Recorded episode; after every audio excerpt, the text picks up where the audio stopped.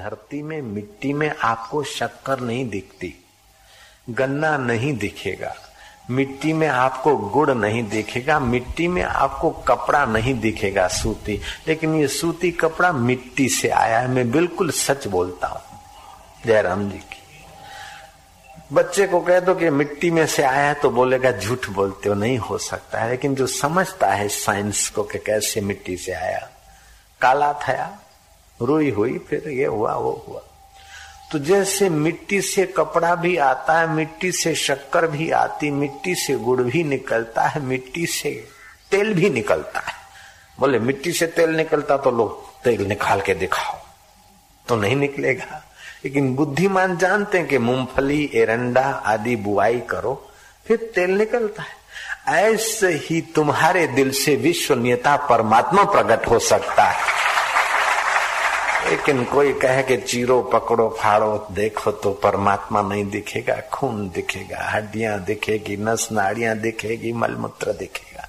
लेकिन साधन भजन का प्रोसेस करो तो परमात्मा भी निकलेगा और जीवात्मा भी और विश्वनीयता, आनंद स्वरूप ब्रह्म का भी अंदर से प्रागट्य हो जाएगा।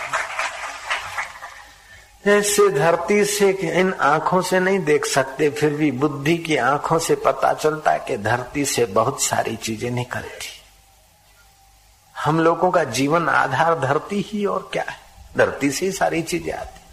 ऐसे ये शरीर का जीवन आधार धरती है। धरती और तुम्हारा जीवन आधार वो पर ब्रह्म परमात्मा है, अकाल पुरुष।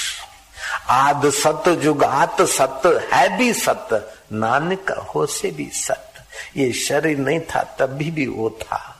शरीर है तब भी है और शरीर मर जाएगा फिर भी वो रहेगा वो अकाल है। शरीर तो काल का ग्रास होता है लेकिन परमात्मा अकाल। उस अकाल पुरुष का जिसको ज्ञान हुआ वो विलक्षण महात्मा हो जाता है। एक महात्मा ऐसे होते रामकृष्ण परमहंस दृष्टांत दिया करते थे। नरेंद्र माना विवेकानंद को जब आत्मा साक्षात्कार हुआ है तो विवेकानंद ने कहा, अब क्या बोलना, कहा जाना? अब तो जाता हूँ, एकांत में समाधि लगाऊँगा हिमालय में बस, सदा के लिए, अब लौटना नहीं। रामकृष्ण ने कहा, देख, नरेंद्र, सुन, एक कथा सुनाता हूँ। एक साधु चलता चलता, हिमालय के उस सुंदर जगह पर फूलों की घाटी पहुँचा, जहाँ आजकल सरदारों का हेमकुंड है उस इलाके में फूलों की घाटी में जाके आया वो फूलों की घाटी के इलाके में पहुंचा एक साधु और सुंदर सुहावने फूलों की घाटी देखकर और सुंदर हवामान देखकर बैठते ही ध्यान लग जाए ऐसे वातावरण में वो पहले का जमाना था अभी बैठते ही ध्यान लगाना मुश्किल है એ ઉને કે બાપુએ કહ્યું છે તો હેડી જાવ થાકીને પાછા આવશો નારાયણ નારાયણ નારાયણ तो साधु वहीं बैठ गया, समाधि गिरी गुफा में फिर दिखा ही नहीं। दूसरा साधु वहाँ पहुँचा और देखा कि कितने सुंदर सुहावने फूल और कितने बर्फ़ के ग्लेशियर और कितनी मधुर हवा ठंडी ठंडी मनमोहक। और मैं अकेला यहाँ पहुँचा हूँ। ना ना मैं अभी जाता हूँ, पीछे पैर लौटता हूँ और सबको बुला लाऊँगा। इतना सुंदर सुहावना जीवन। उधर क्या पच पच के मर रहे हो गर्मियों में? चलो उधर। वो दूसरा साधु उल्टे पैर लौटा और सबको वहाँ ले गया। नरेंद्र, वो हिमालय और कहीं नहीं, तेरा आत्मा परमात्मा हिमालय में, तू डूब मत, तू उल्टे पैर लौट और समाज में भाग, गाँव गाँव गली गली सत्संग कीर्तन कथा करके सबको उस अंतर्यामी हिमालय तक पहुँचाने का पुरुषार्थ कर। हिमालय दोनों साधु ने देखा, एक तो उसी में खो गया, डूब गया और दूसरा डुबाने के लिए बाहर भागा आया। तू बाहर भागा जा। मेरे गुरुदेव रमन महर्षि से मिले। रमन महर्षि से बातचीत हुई तो रमन महर्षि कहने लगे कि, लीला शाह जी, तुम्हारी इतनी ब्रह्म ज्ञान में ऊंचाई, इतनी समाधि की अवस्था, फिर तुम छोड़कर गाँव गाँव घूम रहे हो, ये क्यों झंझट मोल लिया? लीला शाह जी ने कहा कि, मुझे लगा कि मैं अकेला क्या भोगू, अकेला क्या उस अकाल पुरुष के आनंद में डूबू? लाखों लोग बेचारे भटक रहे रजोगुण, तमोगुण में। शोषक लोग उनका शोषण कर रहे देश भर के कई लोग हैं ऐसे जो रास्ता चाहते हैं मठ मंदिरों में चक्कर लगा के वैसे के वैसे वापस आते हैं। हृदय मंदिर में पहुँचाने वाले फकीरों की कमी और मुझे गुरु का प्रसाद मिला तो मैं उसी में डूबा रहूँ तो फिर और लोग हृदय मंदिर में कैसे पहुँचेंगे? इसलिए मैं गाँव गाँव घूम रहा हूँ देश देश घूम रहा हूँ। बात तो सच्ची है। ऐसे देव ऋषि नारद गाँव गाँव घूमते थे देश देश घूमते थे। ब्रह्मा जी के मानस पुत्र हैं दक्ष प्रजापति। और नारद भी ब्रह्मा जी के मानस पुत्र है। दक्ष प्रजापति पुत्र तो हैं कि वो प्रवृत्ति परायण पुत्र हैं, प्रवृत्ति मार्ग वाले। और नारद जी जानते निवृत्ति का सुख कैसा है। प्रजा उत्पत्ति के लिए दक्ष ने हर्षस्व नाम के पुत्रों को जन्म दिया और उनको आज्ञा किया कि जाओ तुम प्रजा की उत्पत्ति करो, संसार को चलाओ, संसार को बढ़ाओ। भागवत में कथा आती है कि वे नारायण सरोवर में गए, स्नान आदि ध्यान से वे पवित्र हुए। इतने में देव ऋषि नारद वहाँ देव ऋषि नारद ने कहा कि तुम इधर एकत्रित हुए हो, नारायण सरोवर में स्नान करके, अब तुम क्या चाहते हो? उन्होंने कहा कि हमें संसार बढ़ाना है। नारद ने कहा कि मूर्खो, धरती कितनी है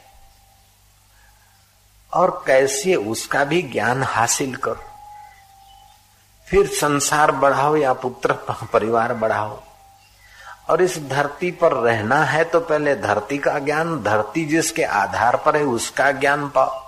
धरती जल के आधार पर, जल तेज के आधार पर, तेज वायु के आधार पर, वायु आकाश के आधार पर, आकाश प्रकृति के आधार पर, प्रकृति परमात्मा के आधार पर। हे मूर्खाओ, पहले परमात्मा का ज्ञान पालो, बाद में ये सब झंझटबाजी करना। क्यों मुसीबत मोल ले रहे हो? संसार बढ़ाने से कोई फ़ायदा नहीं। अंत में ठन ठन फाल होकर मरो। उसके पहले सर्व का जो आधार है, उसको पालो, फिर जो होगा देखा जाएगा। नारद जी की ज्ञान संयुक्त, विचार संयुक्त वार्ता सुनकर, उन हर्षस्व नाम के दक्ष के पुत्रों को विवेक जगा के आखिर संसार बढ़ाओ संसार बढ़ाओ कब तक? पहले तो संसार का जो आधार है, उधर जाने को करो। वे सब के सब विरक्त होकर भगवान नारायण का अनुसंधान करके अपनी नारायणी विद्या से नारायण तत्व को पालिए। दक्ष प्रजापति को पता चला कि सब के सब बन गए साधु बाबा और मुक्त हो गए तो ये मेरी चक्की कौन पीसेगा? जयराम जी की। सोचते, विचारते, उन्होंने प्रचेताओं को उत्पन्न किया। नारद जी ने उनको भी उपदेश देकर विरक्त बना दिया। उनको उपदेश दिया ऐसी कौन सी स्त्री है कि दिन भर में हज़ारों रूप धारण करती ऐसा कौन सा पुरुष है जो ऐसी स्त्री का पति है, पुंसचली का पति है? ऐसी कौन सी नदी है? एक ऐसा बिल है जहाँ से निकलने का रास्ता मालूम नहीं। एक ऐसी स्त्री है जो दिन भर में हज़ारों रूप धारण करती है। एक ऐसा पुरुष है जो पुंसचली का पति है, एक ऐसी नदी है जो दोनों और बहती है, दाहें भी बहे, बाहें भी बहे। एक ऐसा घर है जिसमें पच्चीस तत्व, जो पच्चीस तत्वों से बना है, और एक ऐसा हंस है जो चित्र विचित्र कथा कहता, जहाँ चाहे वहाँ भ्रमण करता है। लिंग शरीर को मिटाने का ज्ञान नहीं तो जगत बनाने की झंझट में क्यों पड़ते हो? प्रचेताओं से प्रश्न किया और प्रचेताओं को उपदेश दिया कि लिंग शरीर माना सूक्ष्म शरीर, ये आपका स्थूल शरीर है, इसके भीतर सूक्ष्म शरीर है, उसको लिंग शरीर बोलते लिंग शरीर मिटाने का ज्ञान नहीं पाया तो जगत को बनाने के ज्ञान के झंझट में क्यों पड़ते हो? लिंग शरीर अर्थात वासनाओं का पुंज वासनाओं के पुंज को मिटाकर परमात्मा को पाने की कला नहीं पाई तो कीचड़ में गिरने की कला क्यों सीख रहे हो?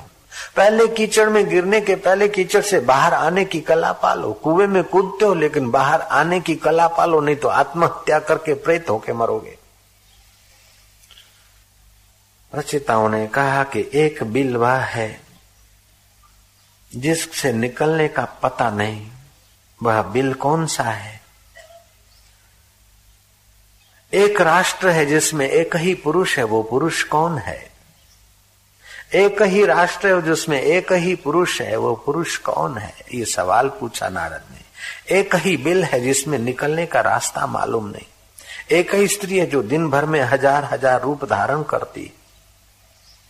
तो चेताओं ने कहा, वह बुद्धि रूपी स्त्री है और दिन में हज़ारों हज़ारों रूप धारण करती। है एक ही राष्ट्र अर्थात एक ही ब्रह्मांड और उसका पुरुष पर ब्रह्म परमात्मा है, ये बात आपकी कृपा से मुझे पता चल रही एक ही बिल है, निकलने का रास्ता मालूम नहीं। वह बिल कौन सा है? वह अंतकरण, अवच्छिन्न बिल है, उससे निकलने का रास्ता नहीं पता। एक ही नदी है, जो दोनों और बहती वह समय की नधारा एक ही घर है जिसमें पच्चीस तत्वों से बना है। पृथ्वी, जल, तेज, वायु, आकाश, ये पाँच पाँचों के पाँच पाँच मिलाकर पच्चीस तत्वों का ये घर बना है। इसका ज्ञान जब तक प्राप्त नहीं हुआ और इससे अलग होने का ज्ञान प्राप्त नहीं हुआ तो हे मूर्खो प्रजा उत्पत्ति करके, शादी विवाह करके झंझट मोल क्यों लेते हो? कर्मों के बंधन में क्यों बनते हो? और ज़िंदगी भर बैल की नाई गाड़ी घसीटते घसीटते मरोगे, तभी भी कुछ न कुछ बाकी रह जाएगा। ज़िंदगी भर जवाई को दहेज देते रहो सह जवाई के बाप को रिझाते रहो, फिर भी न जाने किस समय उठ जाए। और उठ न जाए, राज़ी भी रहे तो क्या मौत से छुड़ाएगा? हे मूर्खों सृष्टि के, दुनिया के काम काज में तो बड़े चतुर बनते हो, लेकिन आत्म कल्याण तुम कब करोगे? पहले आत्म कल्याण करो, बाद में कीचड़ में कूदना। उन पुत्रों को भी वैराग्य लगा और वे हो गए बाबा जी जयराम जी की। नारद जी बड़े खुश हुए। जिस गुरु को भगवान के रास्ते जाने वाला शिष्य मिल जाता है, ईमानदारी से ईश्वर के रास्ते चलता है तो गुरु प्रसन्न होता है कि ये मुक्त होगा। जैसा बाप बेटे को ग्रेजुएट बनाकर निश्चिंत हो जाता है, ऐसे ही गुरु उपदेश दे और शिष्य संसार से विरक्त होकर भगवान के तरफ़ चलता है तो गुरु को बड़ी प्रसन्नता होती, बड़ा आनंद आता है। एक शिष्य अगर ईमानदारी से ईश्वर के तरफ़ चलने लग गया तो देर सवेर मुक्त हो जाएगा। मुक्त हो गया तो चौरासी लाख माताओं की पीड़ा हरने का पुण्य मिलेगा। नहीं तो जन्मेगा मरेगा चौरासी लाख माताओं को तो पीड़ा होगी, एक जीव मुक्त हो गया तो इतनी पीड़ा तो घट गई। एक आदमी को मोक्ष दिला दे तो चौरासी लाख माताओं और चौरासी लाख पिताओं का झंझट कम करने का सौभाग्य मिल गया उस फकीर को। तो ऐसे फकीर घुमा करते कि मिल जाए कोई अधिकारी, मिल जाए कोई पात्र। फिर घड़ाई इधर उधर करते करते देर सवेर उनको पहुँचने में आशा रख रख कर वो महापुरुष चलते रहते हैं।